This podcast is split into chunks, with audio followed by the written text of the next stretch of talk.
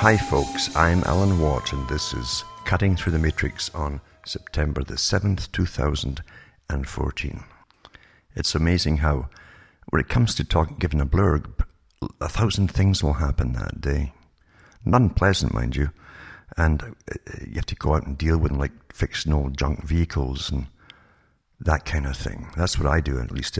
It's amazing uh, what comes along here and the things you have to cope with because we're dealing really with um, not as junk that's sold to us, even when it's brand new junk, but old junk as well, as I am, because everybody's idea of poverty is rather relative, isn't it? Uh, some people who can't uh, build their third house uh, would say that they're in, in poverty. Other folk are, are, hunting for jobs and uh, or even working at some job, but they also have the same idea that, and this is from emails I get too from a lot of people who are genuine uh, in, in the circumstances. But it's amazing to see how they judge poverty because all their latest cell phones and their, all their latest apps and all the rest of it and all the things that people seem to think that they must have today. I don't have a cell phone and I don't have uh, TV either for that matter or cable or anything else. All I have, and I wouldn't have that if, if it wasn't necessary, uh, is the, the the satellite and so on for what I'm doing here and talking to you. I wouldn't even be touching a computer, in fact, because it's not a, a help, it's a hindrance. It's a virtual reality designed to alter you and keep you occupied endlessly by other people's ideas of what you should believe or think or have as what you think is entertainment, but in actual fact is always propaganda embedded all through it. In fact, it's amazing to me how the people who uh, gobble up all these cop movies and ter- now it's all terrorist movies, internal terrorist movies, and they gobble it up and always give you the good-looking young guy who's who's got a wee bit chip in his shoulder, but uh, and he's tough as nails, of course. Uh, but they like that because that's a stereotype which turn on the young females. They use the, the same technique with the, from the James Dean onwards for the singers, the pouting thing, you know, the kind of angry little young guy look. Uh, but somehow uh, that appeals to especially young women and maybe a lot older ones as well. The bad boy, you see, they like bad boys. So, and of course, uh, with all these terrorist movies, it's the same thing uh, the guy who, has got a chip in his shoulder and they're always ready to fire him. It's always the, the, the one. He's only the one for the job, you see, when the crisis comes along and he has to deal with it. And that's how they're all made. It's a, it's a standard formula uh, in stacks of movies, you see. And if you believed in the movies, it would, and which most folk do, unfortunately, today, uh, then their idea of the world around them is very, very scary. Uh, because it's, it's, the, the, that which turns them on, the excitement, is meant to also put them in a state of almost sheer panic, but also to make you subservient to the SWAT teams and and uh, the militarization of the police. And that's what I'm going to touch on tonight because I had no idea what to talk about tonight because I really have been fixing a junker vehicle, uh, uh, even all through the night and most of the day as well. But here's uh, really um, a story that most people are, neglecting altogether. They go into the causes, and some some of them aren't even touch on the social problems, especially in the U.S., but now in Britain and elsewhere too, through mass immigration and the crime that came in with it too. I can remember many many years ago, for instance, in Britain, uh, many years ago, there were big howls and protests at the time from uh, the fake Labour Party which was really almost communist. And actually, it was communist when, when the top party members were. And that got exposed many years later, of course. But they were members, uh, card carrying members of the Communist Party uh, who were, sworn to overthrow uh, the Western systems completely. Uh, which always made me wonder how on earth they could possibly um, not ban it in the first place, ban communism, simply straight out ban it. But uh, they didn't, did they? Which made me start to think there's going to be another th- something else going on here with communism. Because why wouldn't they ban something that was going to destroy your whole way of life, even if it wasn't really designed by you in the first place? It's always by the dominant minority in every country, in every system that owns the system. So why wouldn't they ban it? And of course, once we got into the reading very early on as to why uh, the Soviet system got up and running in the first place, and then you find out that many of them who led and became generals and so on in the Soviet Union for the rebellion, for the actual Bolshevik rebellion, were trained inside the US and funded by big bankers like Bernard Baruch and, and Schiff and a whole bunch of them were involved in the financing of the revolution to get it all going and planning it and training uh, the guys in terrorist activities actually to overthrow the existing system. No matter what your opinions happen to be on the existing system, the fact is uh, the, the Western countries, the banking system that runs all of us, finance a system that was essentially terrorist. And this terrorist organization killed many millions uh, until its end. I mean, and uh, there's many movies out now, more documentary ones, I should say, to do with, for instance, the Stasi system uh, when Eastern Germany was totally taken over by the Soviet system at the end of World War II. And the Stasi system was, was really uh, a totalitarian system. Everyone was terrified of the Stasi. They were experts at bugging folks' apartments, rooms, everything.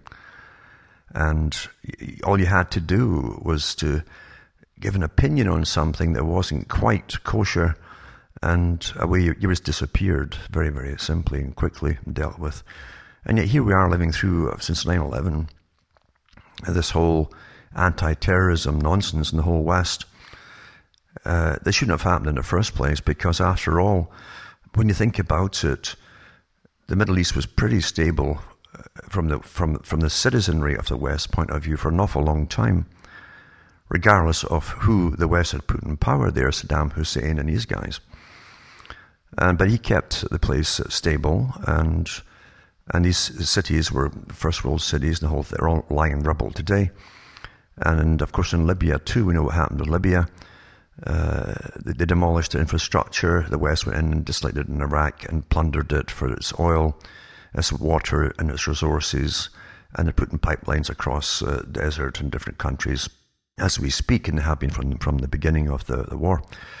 So we're living through long-term agendas. I've gone through all of that stuff, that long-term agendas from the New American Century Project and the group involved in it. Uh, and it's still going on today under uh, Obama, beginning with Bush Jr.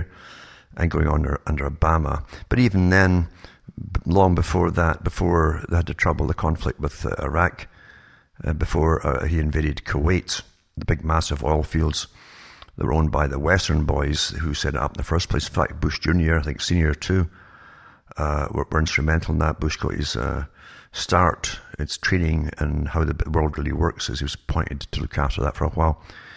Other characters involved, always put them into oil systems like uh, Maurice Strong, same thing, the big UN guy, globalist, uh, who was picked up by Rockefeller when Strong was young and groomed for his position as the environmentalist and all the other things he's planned. It really is a clone of George Bernard Shaw, uh, the, the, top socialist of the Fabian Society, and H.G. Wells too, because they laid upon the, the, the whole socialist agenda on the line, how experts would rule, the intelligentsia of the experts would rule us all, logically, supposedly, according to them and decide how much of a population they wanted, who live and who would die. And you had to have a good reason why they'd allow you to live. There would be no unemployment because they'd either put you in jail or execute you. Very, very simple if they couldn't retrain you. And they all uh, give the same uh, pattern of dialogue and so on in their books. But you, as I say, uh, Kuwait, uh, I can remember before the invasion of Kuwait, by Hussein, he had been complaining vehemently to the United Nations and to the West of these Americanized uh, companies in Kuwait that were doing horizontal drilling, they called it, for oil.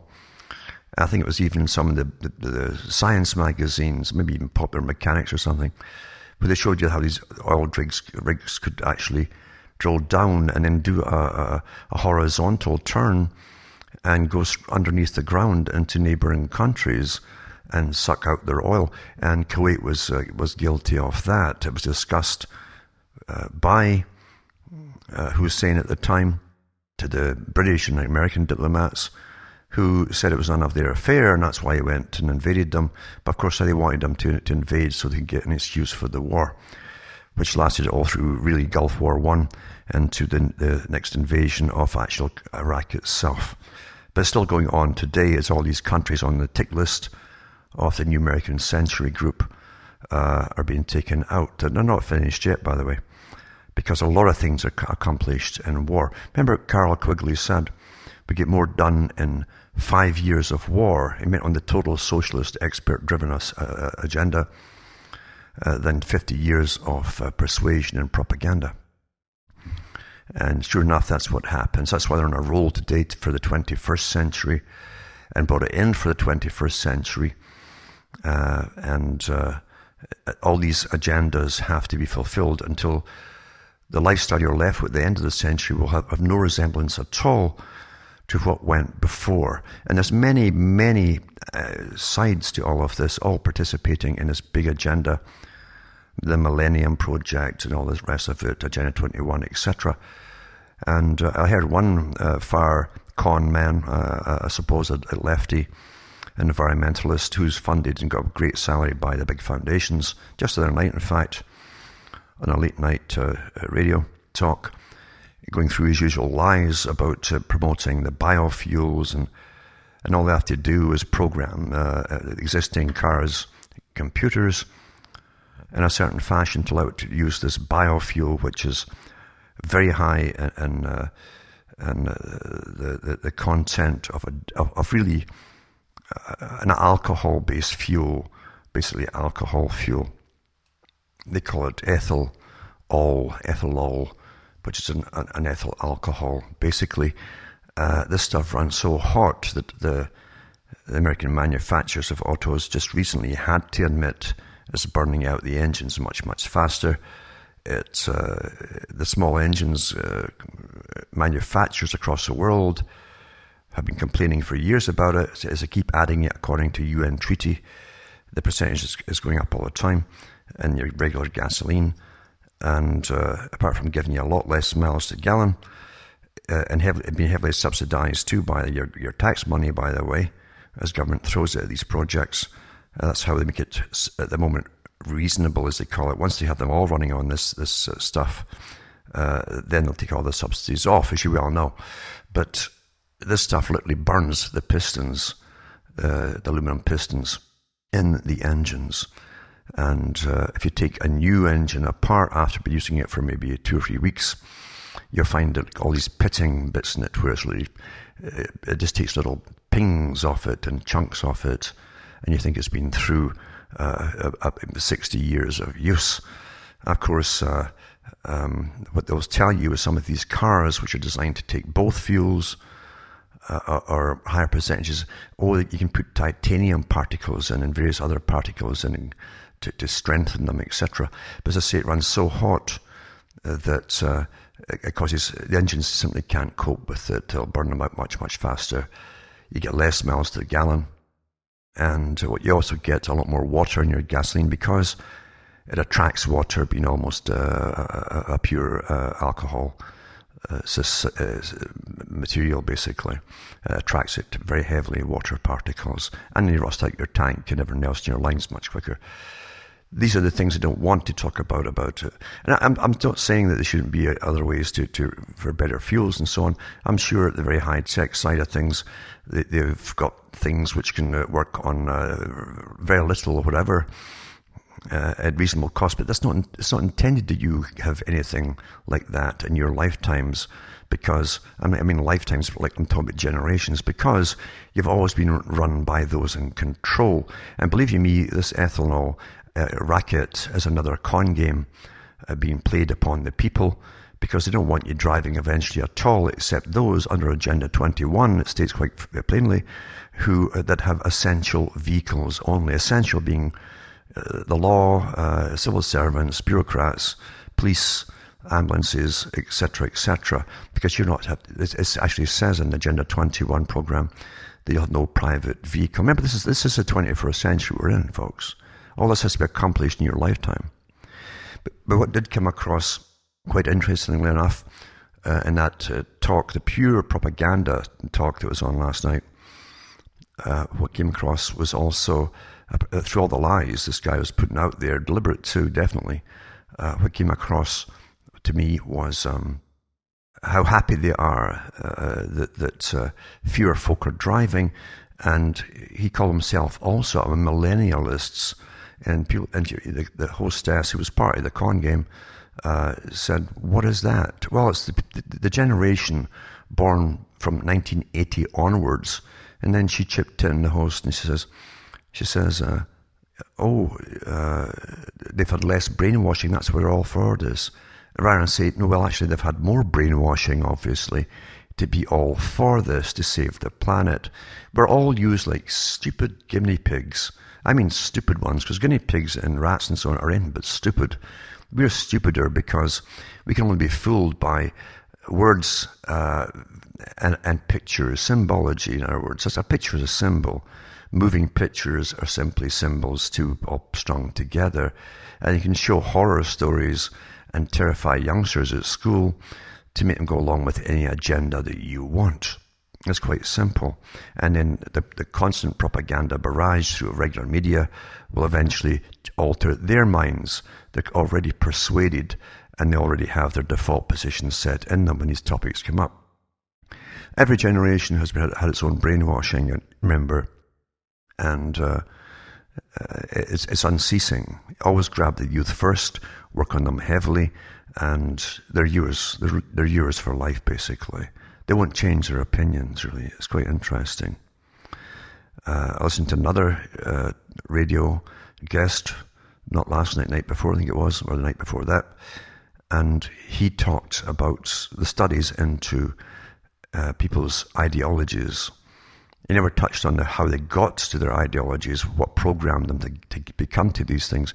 But he did go through the usual thing, because there are always been studies to see how, again, to see how different generations have different opinions.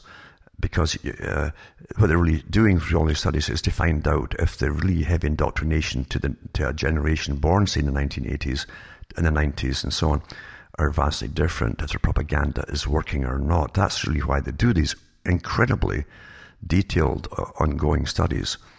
And it is working, unfortunately. It is working because that's why you can't talk to, say, younger folk on, on different things that have already had their Pavlovian training and the, the topics come up, they hear anything negative, they switch off, walk away, uh, because, and, and they, they get reset to their default position, like a computer. And that's what they call it, by the way, in, in uh, neuroscience, is default positions for humans. Now, on another topic, getting back to what I said at the beginning, how we've got militarization through all of society since 9 11. So many things that, that, are so important. See, you know, the details of the incidences that go on, the incidents that go on every day are, are really unimportant. It's collectively that are important because you have to see what's behind them, uh, not the things that happen or how they're portrayed as been happening, uh, but but the, the collectively, what is this group of things pointing to? What's the, the point and purpose of it, and so on. And um, I've looked at the U.S. a lot because uh, they've had fairly unique problems for a long time, understood by many, mind you, as to why they've had various problems. Uh, you've had different groups in the U.S. there some who were marginalized at one point, other ones who came in with uh, to run the Communist Party for the US, who tried to get other groups, uh, minority groups, to lead revolutions, uh, in, in other words, be used for revolutions uh, uh, to get another agenda through. But it's always one group using another, you see. And many of the leaders of uh, minority groups eventually caught on to that as to actually who was running them. It's quite an interesting story in itself, and that would take forever to go through uh, the history of it. But this particular book uh, was sent to me. And remember, I don't get money uh, for plugging anybody's books. And um, I don't know that I've never met the author or talked to the author or written to the author.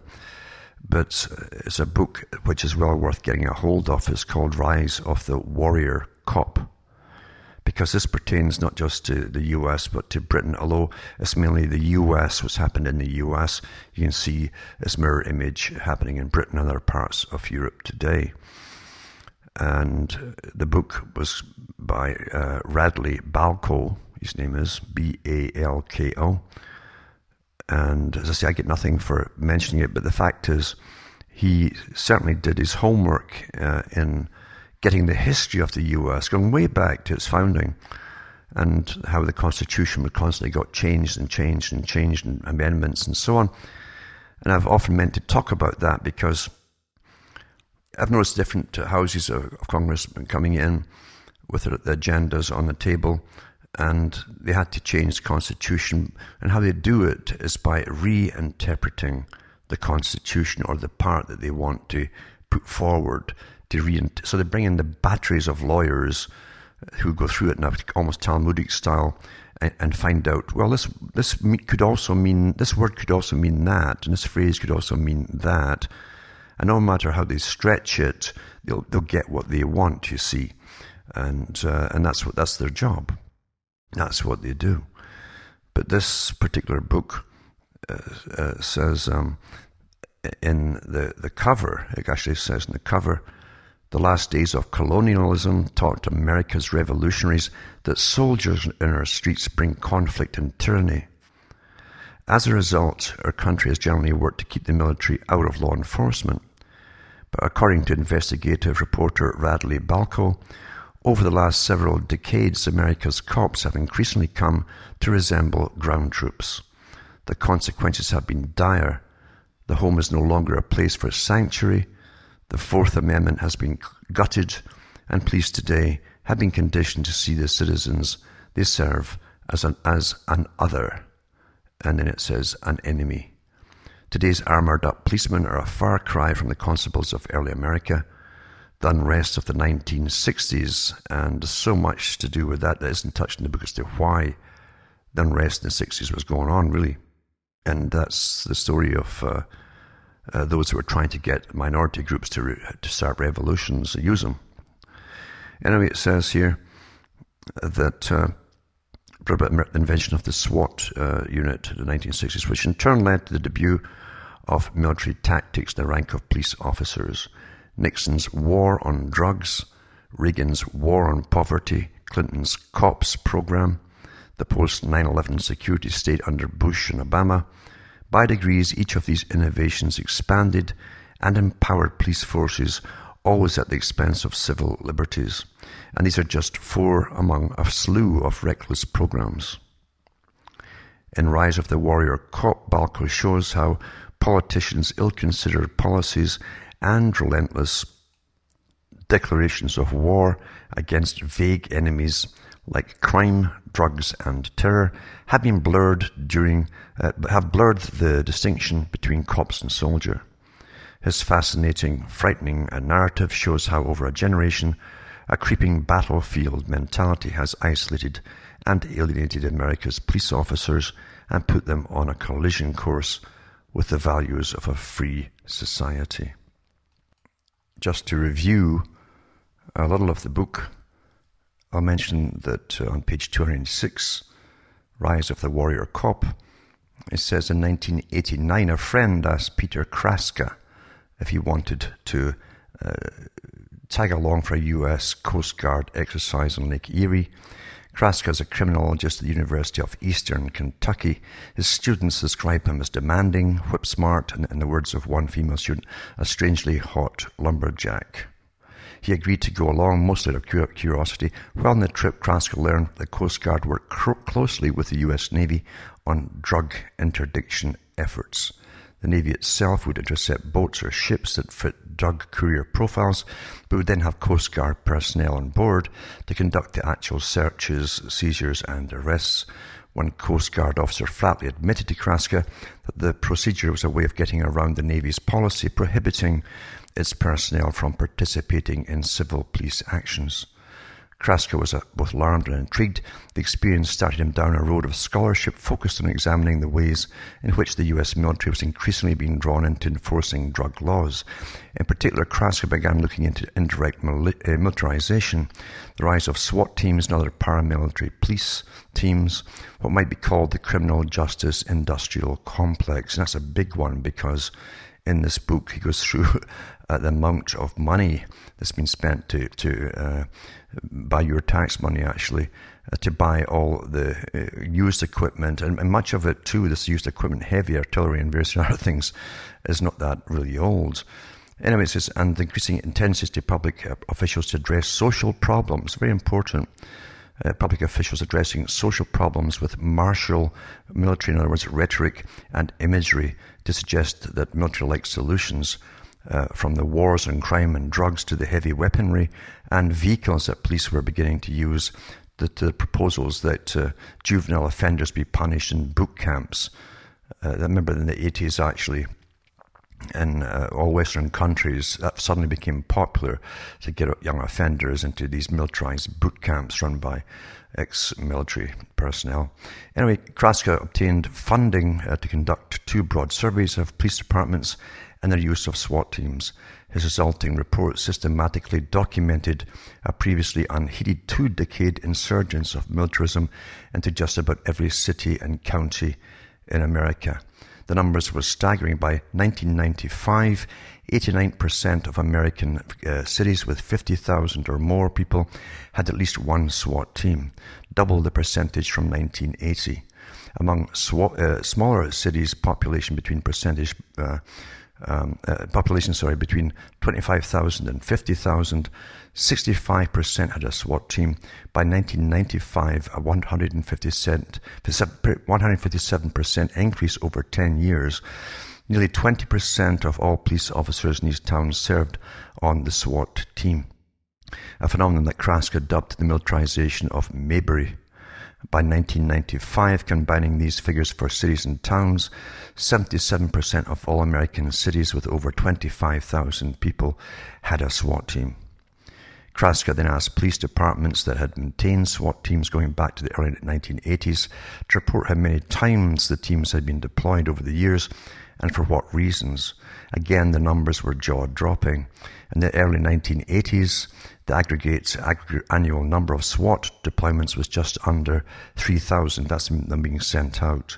By 1995, it was just under 30,000, from 3,000 to 30,000 deployments. In 15 years, the numbers of annual SWAT team deployments in America had jumped by 937%. Some SWAT teams Kraska found were conducting up to 700 raids per year. What was precipitating the, the surge in SWAT activity? The drug war, almost exclusively. That's the answer that they're always given. It says, Logan, Utah is a typical example of the phenomenon. As a, of 2011, the city had just under 50,000 people, hadn't had a murder in five years, and had recently been rated the safest city in America. Yet, since the mid 1980s, Logan has had its own SWAT team. Because uh, I ask, but what does a SWAT team do in a city with no violent crime? It creates violence out of non-violent crime. And it says, this is a quote, it says, we haven't really had a whole lot of, uh, uh, had a whole lot of barricaded subjects, and certainly we haven't had an active gunman shooter, department spokesman told the local people, uh, paper, but it was nice to have the SWAT team around just in case. In the meantime, he said it's mostly used for assistance on high risk search warrants. High risk meaning all or most drug warrants. We've destroyed some doors over the years that maybe wouldn't have gotten destroyed if there wasn't a SWAT team, but that's all in the name of trying to make a high risk situation more safe for everyone. Some 43% of the police departments in Kraska's survey told them they'd used active duty military personnel, active duty personnel, military, to train the SWAT teams when it first started, and 46% were training on a regular basis with active duty military experts in special operations. Usually the Army Rangers or the Navy SEALs. This was the goal of the joint task forces set up during the Bush administration to encourage cooperation between local police, federal police, and the military in order to foster a battlefield approach to drug enforcement.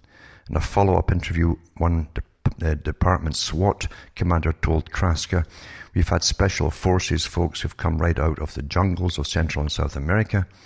These guys get into the real uh, SHIT.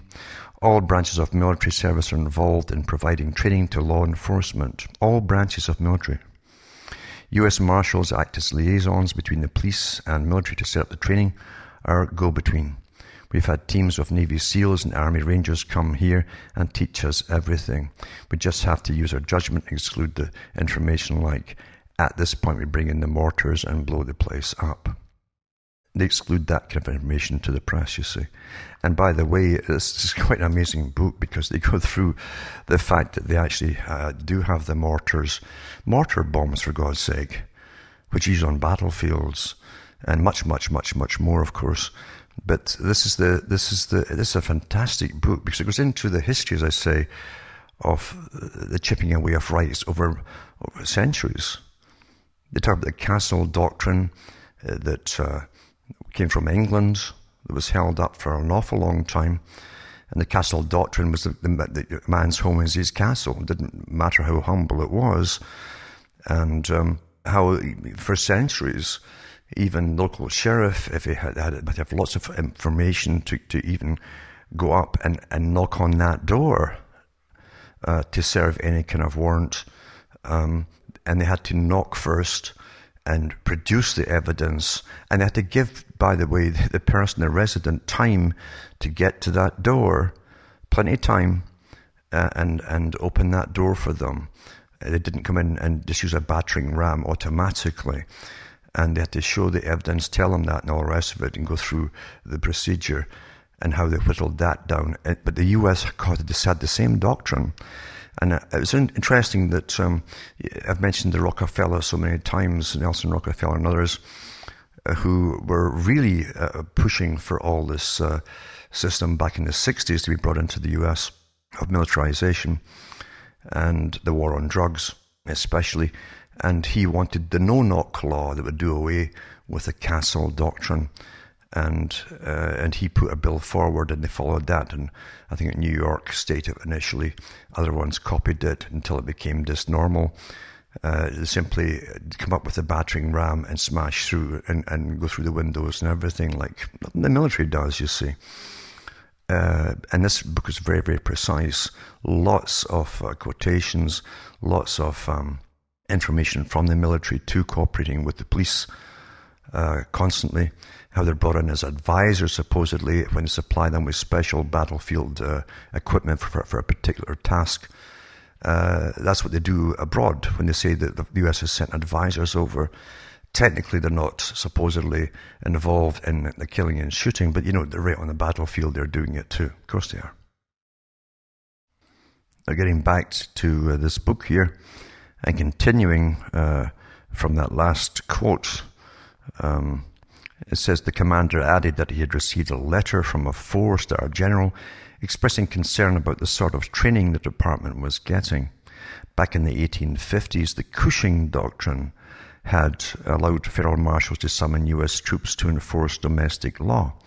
More than a hundred years after the controversial policy was repealed by the Posse Comitatus Act, federal marshals were now soliciting elite U.S. military personnel again not to enforce domestic law themselves, but to teach civilian police officers how to enforce the law as if they were in the military.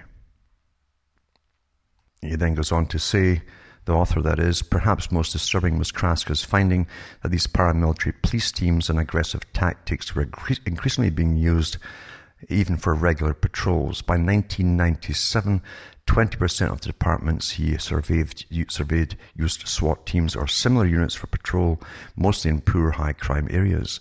This was an increase of 257% since 1989. SWAT proponents argued that all of this build-up was in response to a real problem. After all, violent crime had soared in the 1980s and early 1990s, but the SWAT teams weren't generally responding to violent, violent crime. They're usually serving drug warrants when Kraska and colleague uh, Louis Cubellis compared changes in violent crime rates to changes in the US SWAT teams in the jurisdictions they surveyed, they found that only 6.63% of the rise of SWAT deployments could be explained by the rising crime rate. What they've done really is criminalized uh, a lot of uh, and changed their procedures to, in order to use the SWAT teams. You understand? If you create SWAT, I don't care what kind of bureaucracy or government officialdom it is, if you create it, it will always expand its powers uh, to justify its existence. That's the nature of technique, and technique is through every uh, bureaucracy and governmental department there happens to be. They never start and finish where they, where they were supposed to start or finish for that matter. Uh, they continue, they grow, they expand their powers to show how they're important. Uh, once they're on the, the, gravy train, more cash getting thrown at them and lots of uh, uh high salaries getting paid at the top, etc. They, they must then have to justify their positions by making themselves appear more necessary, you see. Now, back then, uh, as it says this about Kraska's findings of his investigation, his findings prompted a surge of media interest in the phenomenon of police militarization. The New York Times, Washington Post, Boston Globe, National Journal, and ABC News all covered Kraska's study and also ran their own investigation into the issue, but nothing really changed. Politicians and policymakers didn't seem to notice, or if they did, they didn't much care. Actually, what it is, is they've all been given the word from the top that this is the, the way it's to be. That's how things really work, folks. Uh, if you think the politicians are really independent and so on. Uh, there's a lot more to it than that. But it says, uh, what exactly did all this uh, media attention accomplish? Is not quite clear. It resulted in no fame, no money, and no appreciable difference in the phenomenon itself. Of course, that wasn't Kraska's fault. Congress, state legislators, and other politicians either weren't paying attention or just didn't find the reports particularly troubling. As I say, the word obviously came from the top. This was coming up, getting all planned for the 21st century, folks. It says, in fact, the phenomenon only continued to pick up momentum. The year before Kraska's reports were published, Congress had passed, passed the National Defense Authorization Security Act of 1997, the biennial bill to fund the Pentagon. One provision in the bill created what is now usually called the 1033 program, named for the section of U.S. code assigned to it. The provision established the Law Enforcement Support Program, an agency headquartered in Fort Belvoir, Virginia. Its mission was to further grease the pipeline through which hardcore military gear flows to civilian police agencies. This goes on to talk about Kraska talking to two elite, uh, elite department or, or military personnel who were training cops. And the cop said, Here, you got a, chat, a chance to talk to them before the police turned up for their training. And these uh, elite members of the present armed, armed forces said, active members in other words, said that uh, this is going on all over, the, the proliferation of SWAT teams, this is. This is the elite member of the military is talking. One of them said, "We've uh, we serve an arrest warrant to some crack dealer with a 38 uh, a 38 that's a pistol, with a full armor, the right SHIT, and training you can kick ass and have fun." The other trainer trainer jumped in and says, "Most of these guys just like to play war." Meaning the cops and so on, they get a rush out of search and destroy missions. Now, search and destroy missions, that's the term they're using to go into the different neighborhoods in the US. Search and destroy, which you use in warfare. Instead of the, the, the bullshit they normally do, he says. Next slide, it says, when the trainees arrive, all active duty cops, either on a SWAT team or soon to be, Kraska described what he saw. But, but, but the thing is, they're getting a kick out of it. You see, they're getting a high. They may join, it blends in with all the movies that they're getting brainwashed with and grown up with too. And Kraska described what he saw when the, when the active duty cops um, came in. Several had lightweight, uh, retractable combat knives strapped to their belts, just like they'll see on the movies. Three wore authentic, authentic army fatigue pants with t-shirts. One wore a t-shirt that carried a picture of a burning city with gunship helicopters flying overhead and the caption, Operation Ghetto Storm. Another wrote, uh, another wore a tight black T-shirt with initials NTOA for National Tactical Officers Association. A few of the younger officers were, uh, wore Oakley uh, wraparound sunglasses on heads that supported either fly, flat tops or military style crew cuts. You see, you're dealing with folks. Your police are now a military force. Now, this part here is awfully interesting because this Kraska, who's a professor, remember, who studies these phenomena, he says most interesting are Kraska's observations about his own state of mind during the training session. There's a point in his narrative where one of the trainers asks him if he wants to take a turn with an MP5, that's a submachine gun.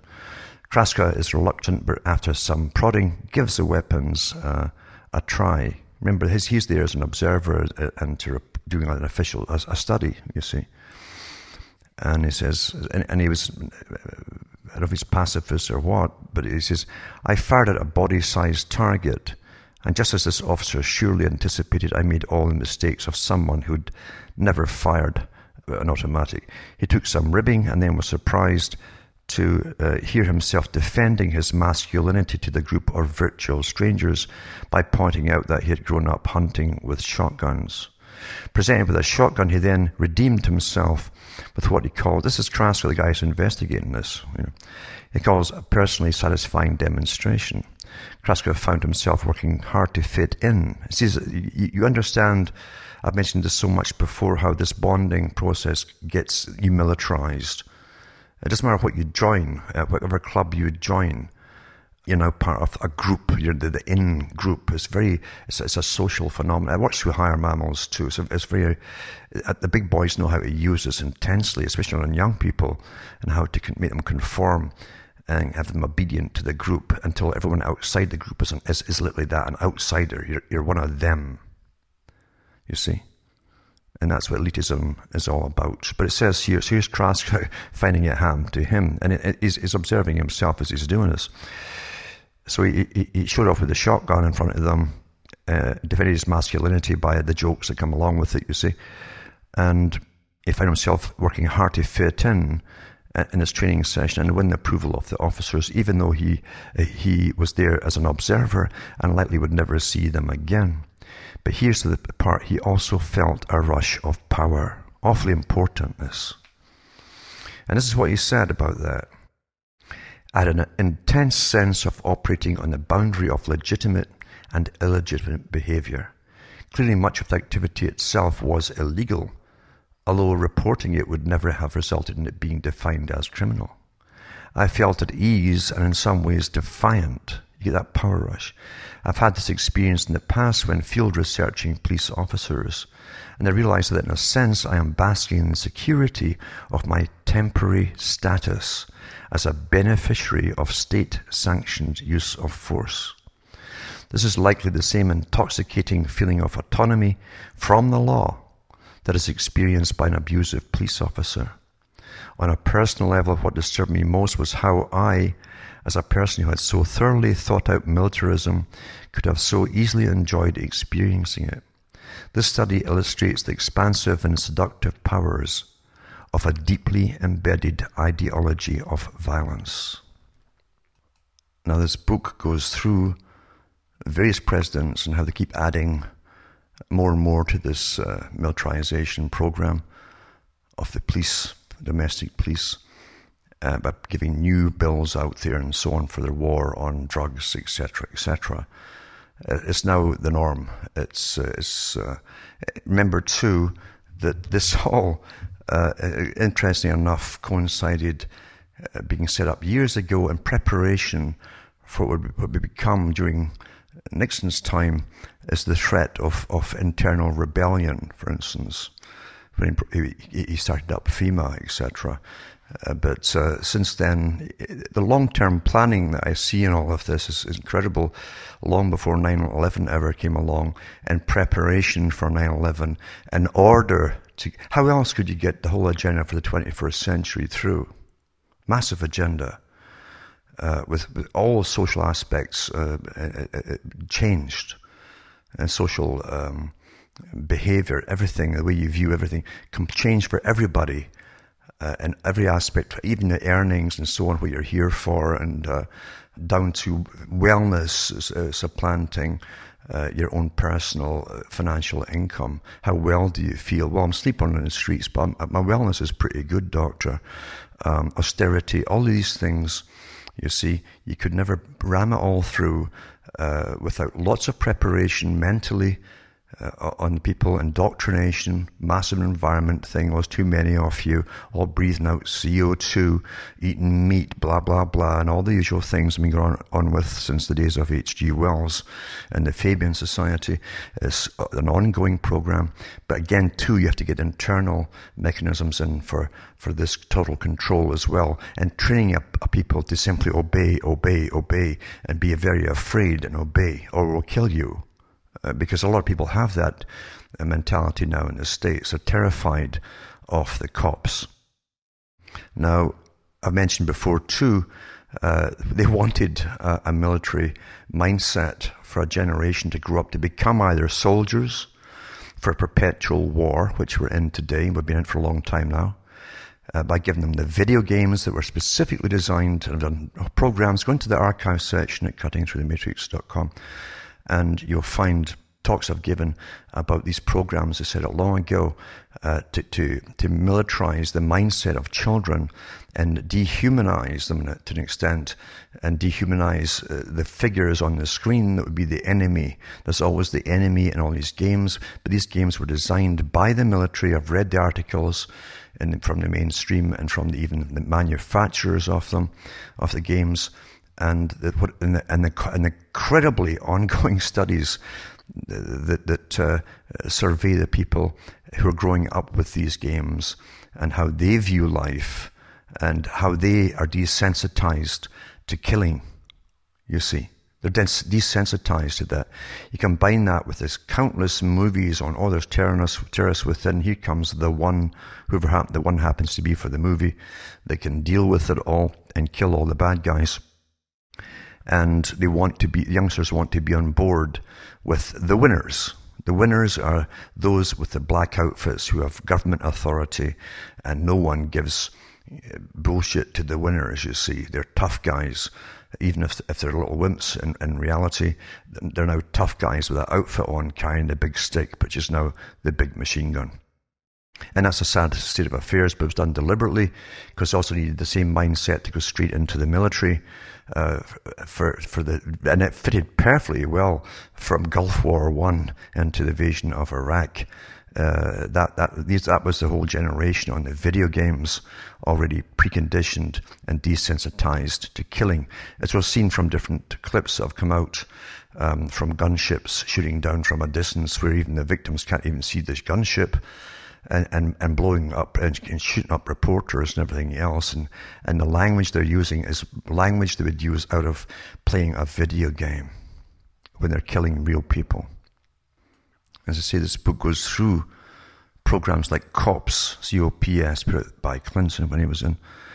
It says uh, it's, it's, uh, the Congress rarely makes federal funding contingent on states passing a particular law or policy. Think speed limits or drunk driving laws tied to federal highway funding. And that's what you think it goes for, right? It's much more difficult to, to how a police department puts a big federal grant to work in day-to-day operations.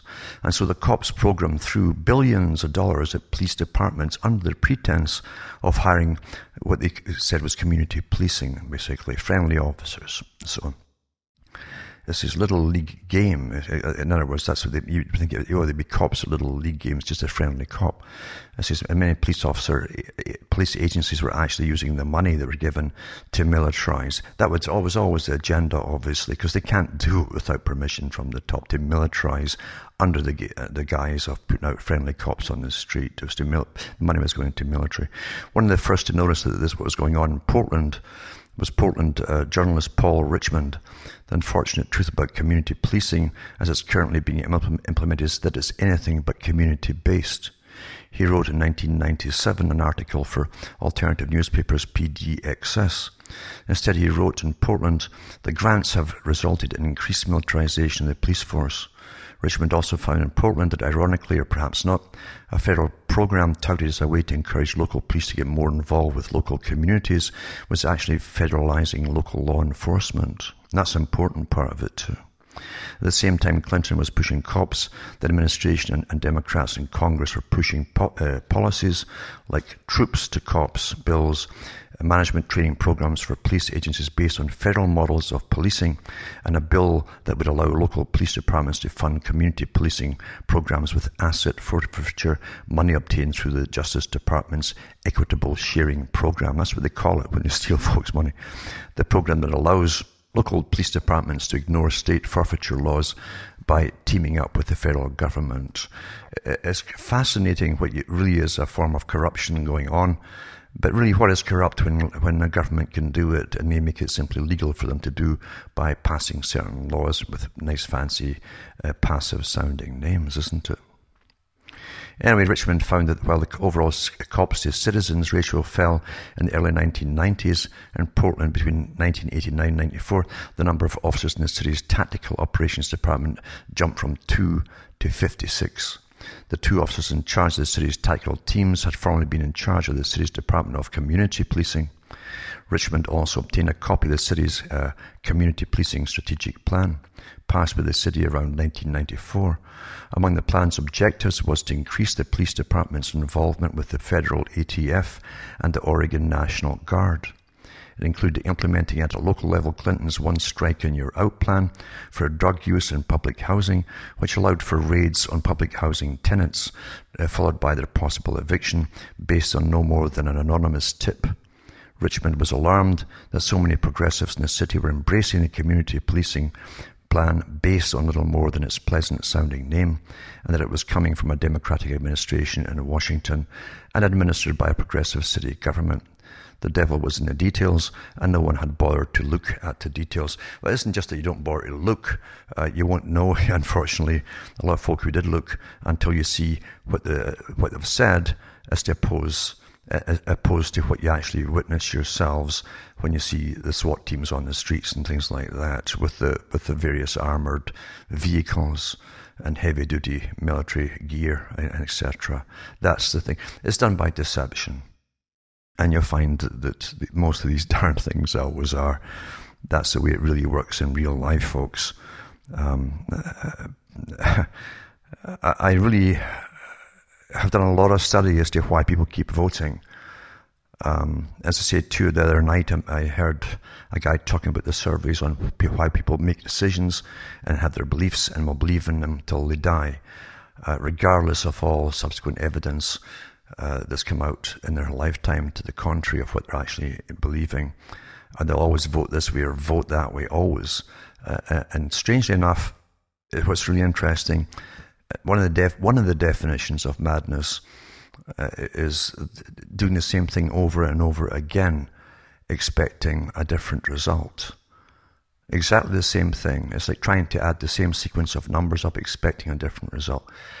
Uh, but they keep doing it and keep voting, and because they've always done it that way, and they'll vote for the same party over and over uh, with its usual promises of uh, some kind of future utopia, whatever it happens to be, that never happens to materialize. It's quite interesting. Politics is just a game of deception, and the deception is to keep the people so passive as you watch a whole way of life that you're used to uh, which wasn't wasn't natural to begin with. Believe you me, every every dominant minor, the same dominant minority in every era, literally shapes your belief systems and your behavior to suit themselves at the top. And when they change that behavior and authorize the change of behavior and promote that change of behavior, um, you got to ask why. As I say, I can remember when I was young watching the BBC, all you could get at that time uh, promoting all these supposed uh, rock stars, uh, and they were having interviews on the television. Remember, everybody at the BBC at that time, everybody there had worked at Eton. You had to work at Eton to get into it. It's part of government. It was involved with uh, MI5, all the rest of it. Still is to this day but that way, uh, MI5 and so on. Uh, a big propaganda department. And um, Adam Curtis has already said in one of his, his talks, his, his very good documentaries, uh, they gave the people the culture of, say, the 50s and 60s And before that, uh, the culture that they wanted the people to have and the behavior, but then they changed it for the 60s and then they promoted, as I say, I can remember the, the guys uh, falling off seats being interviewed, these supposed uh, stars that suddenly came on the scene. Uh, literally, and, and, the interviewer doing his, in his Oxford accent, his tee, he, he, aren't we naughty kind of deal. Uh, and that's what was pushed out uh, for the youngsters to idolize and copy. Uh, that wasn't a mistake, folks. Nothing is a mistake in the culture industry. And um, the promotion of drugs was done from the top, completely the top in the US, and, and through movies and TV and the rest of it uh, as being awfully cool. We also know during the Clinton time there was big scandals about the drugs coming in from Latin America to Mena, Arkansas. The CIA involvement came out. We know that um, the drugs for guns uh, scandal with Oliver North, Colonel Oliver North, uh, that came out, little bits were allowed to be broadcast from the congressional hearings. And it's, an, it's incredible where it's been authorized to be sold on the American streets to get money for another operation that the Pentagon's up to, to youngsters in the streets. And here you have at the same time the rise of the SWAT teams to supposed combat it. Who's the bad guy? The, the guy who's smoking a joint somewhere. Meanwhile, as I say, the drugs for gun scandal or guns for drug scandal was bringing in cocaine and heroin to be sold to the youth throughout uh, the US, and no doubt some of it would get to Canada as well. By the, by the special forces were involved, the CIA, the Pentagon, and all. For goodness sake, and this isn't a conspiracy theory, it was fact, folks, and it had come out during the congressional hearings. And um, it was for a good cause, you understand, to get that to get to get some to get because they needed to, to get these guns to somebody else for another uprising. I mean, you understand there's a bigger game here because those at the very top are not stupid. If they're if they're bringing in drugs and to sell on the streets to get cash for operations, and at the same time promoting your tax money to supposedly fight the drugs by you and militarizing the police at the same time. This falls into a, a big long term goal, folks, and you're living in the days of the grand finale of this goal, obviously, under the war on terror. War on drugs, war on this, war on, war on terror, all these supposed wars. Government cannot have internal wars on anything. That's the bottom line. But you take it so casually, the war on smoking. Get it normalized, get it, get it normalized in your vocabulary, your th- thought process, and so on. And, and then get, you, you bring it into war on this until it's simply war on crime. And then what happens with crime? They keep adding new dimensions of, and re-evaluating what is criminal and what is not criminal, etc., etc. And if this goes on, you know where it will lead to eventually. You're in the Stasi system right now, where the police, uh, everybody's combined now, eavesdropping on everything you do and say, and Twitter and uh, and think, uh, etc. They know your opinions and everything. They've got you all filed and categorized, your, your personality profiles, everything about you updated all the time. And do you remember the war and free, for freedom? the, the freedom war for Iraq, the Iraqi freedom war, they call it, when they invaded Iraq, Iraqi freedom. Everything's Orwellian doublespeak, folks, with pleasant, polite names like freedom.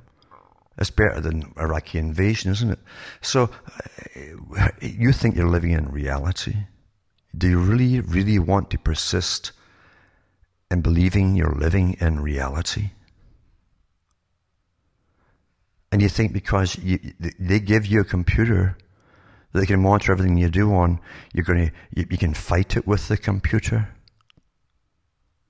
Do you really believe that, folks? Oh, remember, I've read the history of, of uh, the military using the computer long before they gave it to you. And they had discussions for years about giving it to you, not because they'd eventually have to, but because they wanted you to have the darn thing. How else could they have total surveillance on everybody? Hmm? And I've gone through the psychological testing they've done on you. They understand you forwards, backwards, upside down, you name it. They know you completely. And for like Rockefeller and many others have said the same thing. They don't have to force something on you. They can make you give up all your rights because there's certain benefits you can get. Oh, it's so easy. It's so easy. Yeah, I can do this and it's so easy. It's better than doing this or that or using money. I can swipe my phone. So easy. If that's the case, it's, it's goodbye humanity as we know it. All getting ready for the next phase, you know where the so-called millennialists will come in with a millennium project, which is Agenda 21, and your life is going to be ordered from birth to death if they decide that you should be born in the first place, or you should mate, your parents should mate, or even be parents, just mate with this person, authorized mating for procreation. Well, sorry to harp on, folks, because I say I've been dealing with junkers all. And by the way, junk. But I don't mean uh, drugs. I'm talking about. I'm talking about vehicles, old darn vehicles, things like that. And I don't get peace to do with much, much else these days. Everything's a real struggle, incredible struggle, and I couldn't even begin to tell you what I have to do here. I couldn't even begin. It's uh, it's that bad. Anyway. I hope you get something out of this, and uh, this book is well worth getting a hold of.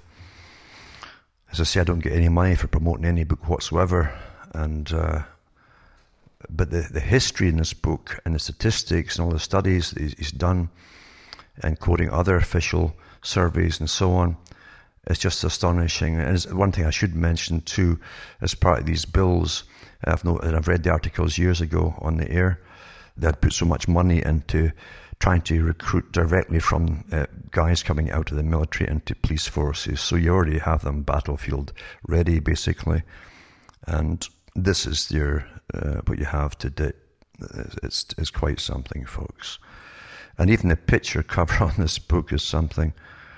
Uh, the rise of the warrior cop, the militarization of America's police forces. Uh, it's like looking like, and I and I knew by the way, I've made a reference to this at the time.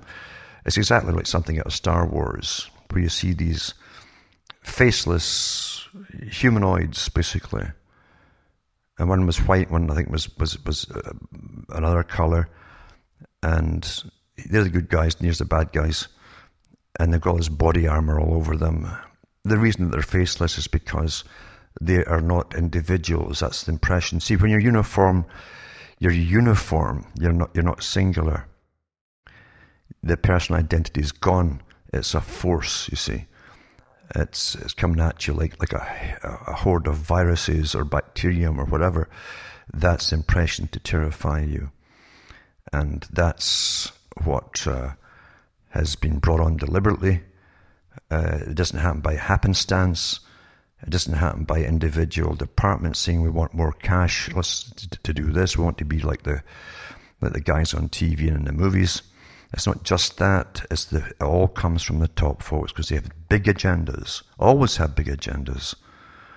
And uh, that's the nature of the beast. We're on one agenda, it encompasses many, many, many aspects of, in fact, all aspects of your life, your thought, your behavior, even down to your, your personal opinions. It's all given to you, folks. So, uh, from Hamish myself from uh, Ontario, Canada, which is the only day it hasn't rained for uh, since the last, uh, this is snow melted. As good night to me, your God or your gods go with you.